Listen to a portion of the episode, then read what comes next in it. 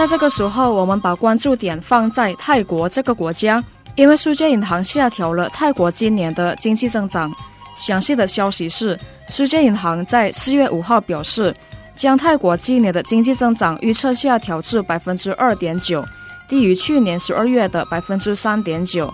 根据路透社的报道，世界银行在一份声明中表示，这是因为全球需求疲软将减缓商品出口增长，然后俄罗斯跟乌克兰战争的影响啊，也将拖累泰国的消费、外部需求跟旅游业，投资跟出口也出现了疲软。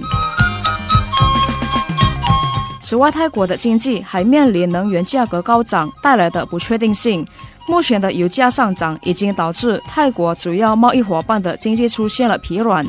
如果这种趋势持续下去的话，泰国今年的国内生产总值 GDP 增长率可能仅为百分之二点六。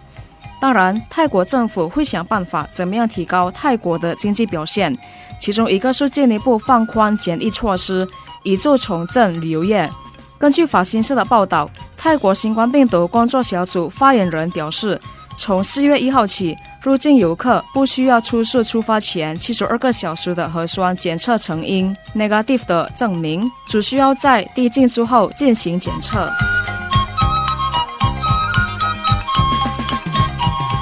旅游收入对泰国来说是很重要的。新冠疫情还没有爆发之前呢，旅游收入占泰国国内生产总值的五分之一。但是疫情爆发之后啊，泰国的游客人数下跌了，从二零一九年的近四千万人次暴跌至去年近四十三万人次。另外，世界银行驻泰国经理波吉汉斯表示，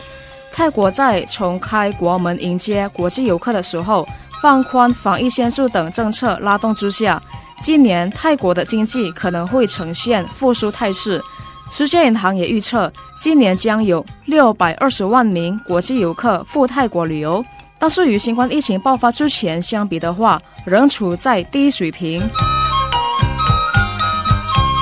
那如果是我们的国家印尼呢？世界银行评估称，与其他一些东盟国家相比的话，我国经济在应对俄罗斯和乌克兰战争影响方面更具有弹性。我国经济在今年预计增长了百分之五点一。世界银行解释，像我国等大宗商品出口国，会比大宗商品进口国更容易抑制国际价格上涨。我国财政部长指出。二零二二年二月的国家收入与去年同期相比的话，增长了百分之三十七点七，达到三百零二点四万亿印尼盾。